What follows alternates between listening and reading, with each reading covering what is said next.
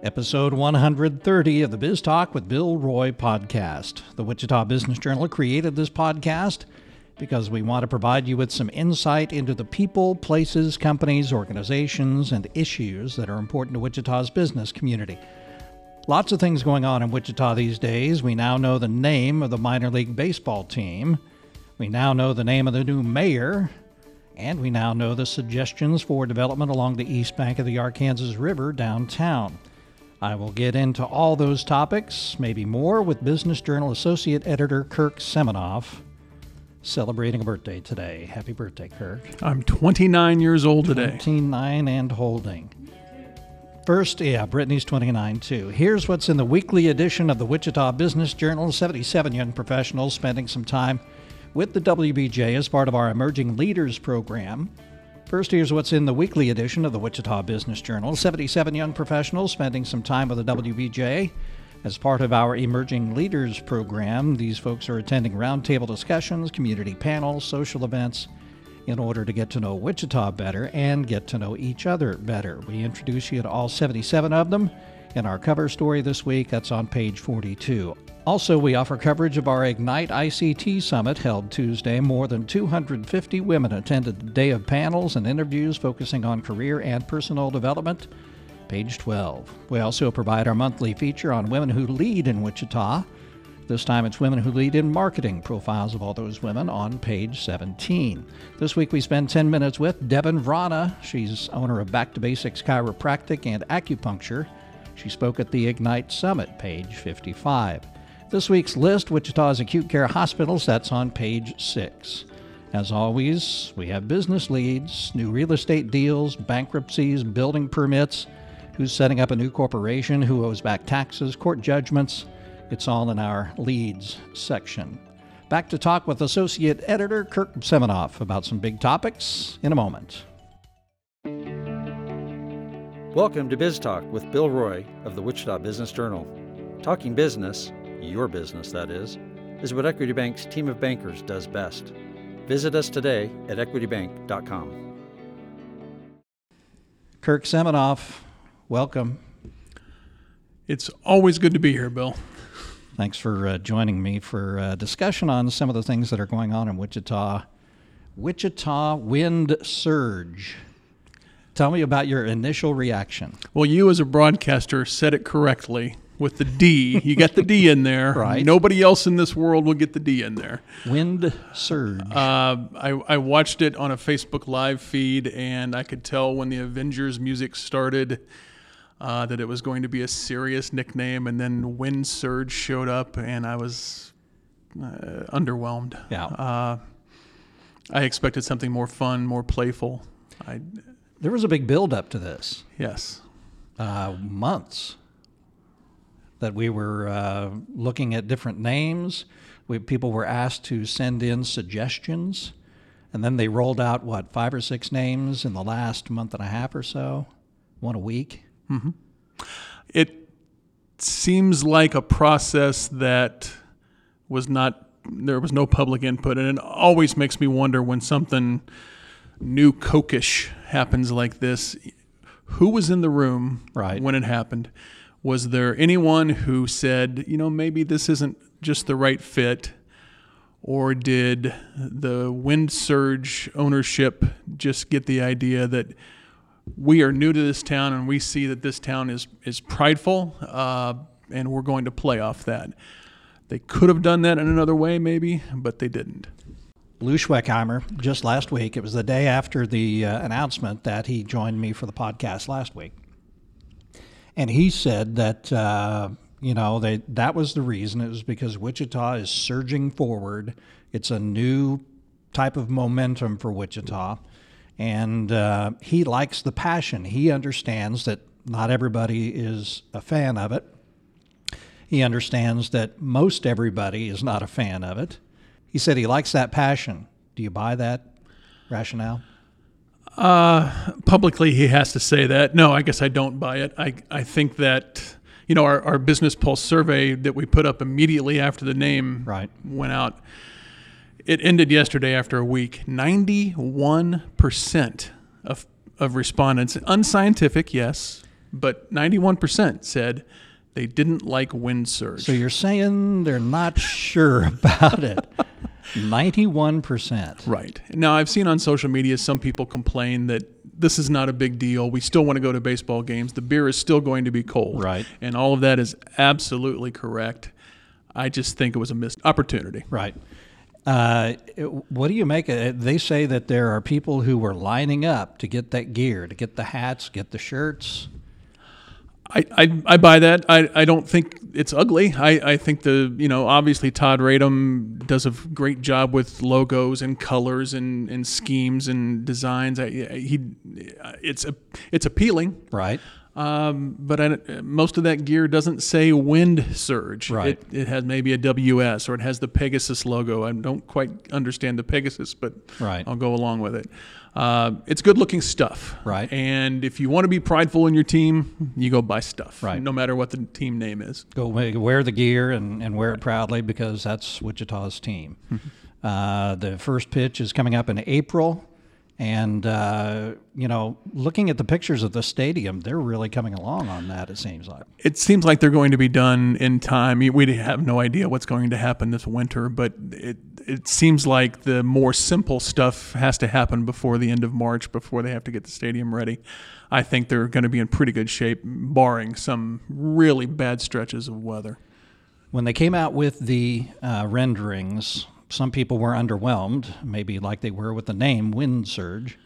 Um, what do you think as you see that iron and that steel come out of the, the ground over there? What do you think of what you see over there? Well, uh, covering minor league baseball for, for a few years here and seeing other stadiums in the Texas League back when the Wranglers were in that league. Right.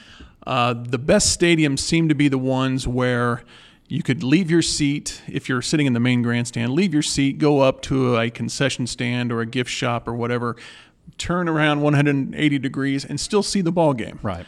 Uh, we saw that in El Paso. Uh, that they had a brand new stadium there. I think that's going to be what people who go to games are going to like most. They're not going to have to go up to a vomitory, go down, and go around to a 1930s size concession stand. You Right. can go up, turn around, watch the game, order your stuff, take it back to your seat. One thing, seeing the same photos you do, it's remarkable to, remarkable to me how similar this stadium looks in just broad strokes to Lawrence Dumont. Right. It's it's shaped the same way, and we see the same things beyond the outfield and the the you know the cityscape.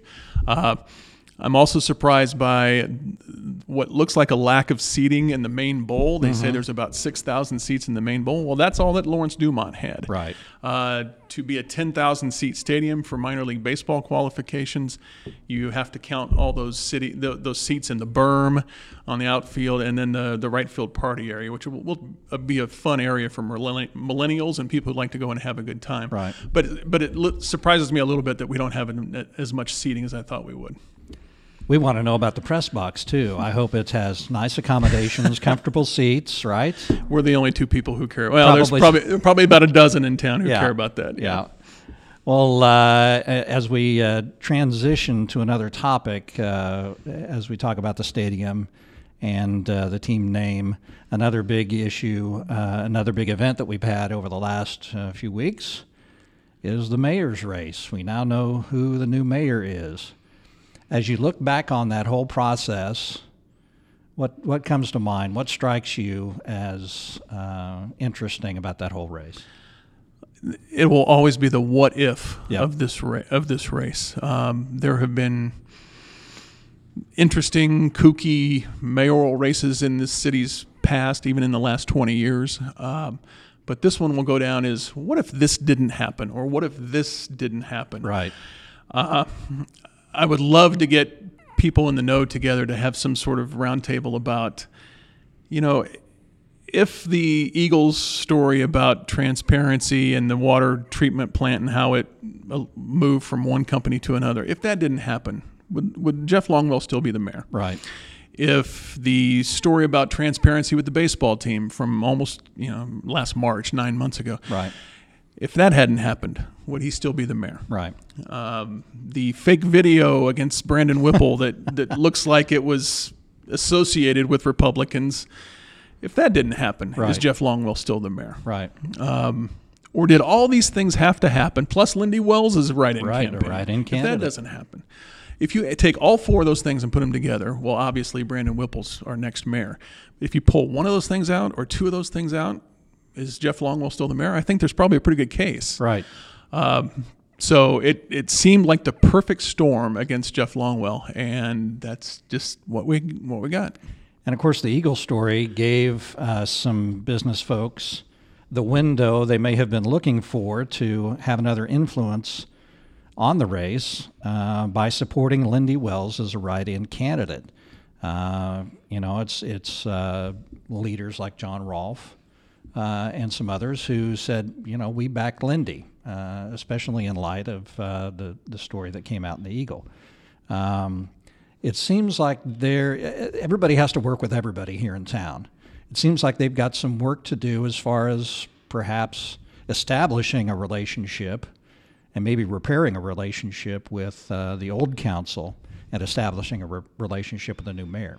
The dynamic of a of a council with six returning members and a new mayor Right. is really fascinating. Yep. Uh, you know, Brandon Whipple, for lack of a better term, is a wild card. Right. We don't quite know at the local level how he will govern or try to sway the council. Right. And you're right, there are a lot of developers and um, private leaders who will have to kind of, kind of take his temperature. Right. Uh, they may know the council well, but they don't know him very well. Right. It'll, it will be a, a, a fun council to watch over the next year. It may have been, you know, just uh, you know, thinking at the circumstances, it may have been more interesting if Mayor Longwell had been reelected, and some of those business people who backed Lyndy Wells now had to try to establish or uh, or repair their relationship with with Jeff Longwell. Of course, that's not what happened, and uh, so that's just something to wonder about. Um, anything else on the mayor's race that you thought was interesting? It's it, it, it certainly was an, an odd one. The voter turnout was good, around 19 percent. So that was good. I just, you know, people like John Rolfe and people who backed Lyndy Wells so heavily in the write in campaign, I would love to know just if they really, in their deepest of thoughts, thought they could win a write in campaign Right. or, or was a second result always in the back of their minds. Um, And that got- second result being taking some votes away from one of the candidates. from one of the candidates. More than likely, you'll Longwell. get you'll get Longwell or Whipple. Both sides will say I lost votes because of that write-in Right. candidacy. Um, Lyndy Wells got between eight thousand and nine thousand votes. Um, I tend to think that people who voted for him as a write-in weren't going to vote for Longwell. Probably weren't going to vote for Whipple. Right. Um, they saw some unhappiness on either side. So, but I'm I'm just. I I just can't believe that people thought that a write-in candidate could win Right. with a returning mayor, with an incumbent mayor who had a lot of success over four years. Next up is uh, a decision to make on the uh, proposals for the east bank of the Arkansas River downtown. The Riverfront Legacy Master Plan folks have submitted some options there along with their consultants. Um, a few of them uh, do not include Century 2. It says tear them down. I think of the f- five different proposals, two of them say tear it down. Help me out with that. Well, yeah, there's five proposals. Two are offshoots of main proposals, so I think we're, we're comfortable saying five. Right. Um, yeah, three would totally get rid of Century Two. One would repurpose it as is, and then a, a fifth one would leave the shell basically uh, as a park or a, a green space area surrounded by mixed-use development. That's a fascinating thing to think about. Well, You know, what would Century Two look like as a shell Right. of itself? Um, there's a little bit for everybody to love. Right. Um, Which could muddy the waters quite a bit more. that's true. When Populous comes back in January, I think they probably already know what they think is the most sellable plan to council and county commission and what's most sellable to the public. Um, what's not most sellable is the price tag. Right. And that's that's what we have to focus on in the next month, two months is they really want to spend one to 1.5 billion on this, Right. or, or they're saying it's going to cost this much. Maybe Right. they don't want to spend that much. I'm fascinated to know how they get to that price tag. Right. How they how they get to pay for it. Yep. I think we're talking star bonds, community improvement districts, uh, all those kinds of programs. I don't think they're talking about a property tax increase. It's Right. been a generation since we've had a property tax increase, Right. and probably not sales tax because we know how that goes in this town. It's Right. it's it's a very tough sell. Yep. Um, so, digging into the numbers and how they get it done will be fascinating. That money's got to come from somewhere. And it's going to come from taxpayers one way or the other. Right. Uh, ex- eh, but we may be able to uh, reduce the impact by some of those techniques that you were talking about. I think that one thing that maybe the public is not focusing on as much, at least what we hear as far as comments, uh, one is how difficult it would be to repurpose Century 2. Right. The price tag on that alone is in the $300 million range. Right. Um, the second thing I don't think the public, public focuses on enough is how much retail and mixed use development will be in that area. Right. I think I think people tend to look at that area and think it's only going to be performing arts, convention center, parking, maybe Century Two, things for the community without private development. But Right. that's private development has to be a huge part of this. Right, and I and I said, you know, taxpayers going to foot the bill, not necessarily for the entire thing, because there's going to be private development there. Obviously, they would have skin in the game, Right. um, and perhaps using again those techniques that you talked about. But uh, you know, those private developers are going to come in and they're going to say, I want to put a restaurant here, or I want to put a you know an office building or whatever. Um, so uh, still lots of decisions. Even though we have these, there's still lots of decisions to be made. and uh, the getting to that position where you d- you select developers, you select programs to finance these things, and then getting to a, a, a final cost is going to take some time. Right. It's not going to be, you know, come January when Populous makes its presentation. It's not like the council and county commission are going to approve it right away, and we'll be, you know, breaking ground in March. Right. It's, it's going to take a while. And it'll be interesting too to see if uh, you know what the temperature is of those elected officials, and will they be under pressure to say, okay, let's put it up to a referendum. Let's let the city, let's let taxpayers vote on this.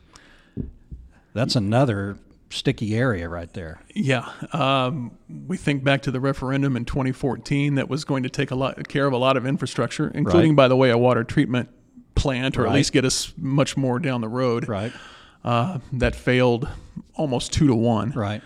Um, but the city has had good success with two Wichita School District bond issues. Right. We approved uh, Intrust Bank Arena, Right. and that opened up in 2010. So it's always seemed to me like the public, when it sees a prize Right. at the end of a vote, Right. it will take that chance and take that leap of faith and maybe, you know, approve whatever it needs. Right. The referendum was so many different things lumped together. Right. But it was basically infrastructure. People didn't see that as a prize. Right.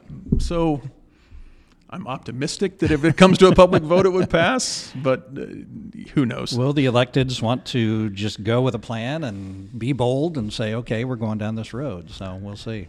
yeah. I don't know. Well, uh, thank you for being here. Appreciate it. Uh, we will be reporting on all these topics, obviously, over the next year, and uh, we're going to be taking a look at the uh, not only 2020 but the entire decade that's coming up, uh, and take a look at some of the people and the uh, and the things that uh, we think are important that are coming up in Wichita's future, and that'll be in uh, one of the weekly editions here coming up in the near future. We'll be back to wrap up in a moment. Thanks, Kirk. You bet. At Equity Bank, stories of growing businesses are a favorite of ours, so we created our own little series called Napkin Stories. Visit equitybank.com to see how some great businesses got their start. That's it for Biz Talk with Bill Roy this week, episode 130. Check out all our episodes at our Biz Talk with Bill Roy hub. It's at wichitabusinessjournal.com. Thanks for listening and subscribing. Biz Talk with Bill Roy is a production of the Wichita Business Journal. Thanks to producer Brittany Showalter, and thanks very much to our sponsor, Equity Bank. Have a profitable week.